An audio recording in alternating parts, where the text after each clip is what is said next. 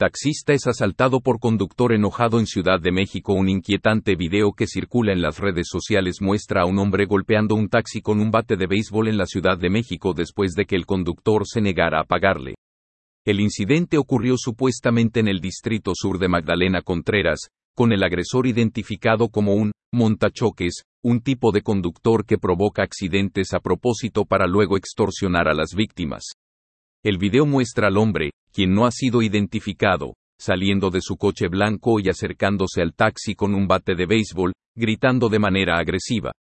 Luego procede a golpear el taxi, antes de tomar algunas pertenencias del conductor y lanzarlas a la carretera. No está claro si el conductor de taxi fue agredido físicamente, ya que el ángulo de la cámara no capturó esto.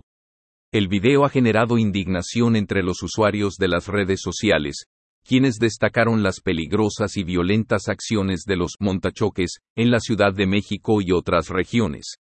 En otro video separado del Estado de México, en el municipio de Naucalpan de Juárez, se ve a un grupo de montachoques bloqueando un automóvil, fingiendo que el conductor causó el accidente y luego robándolo a punta de pistola.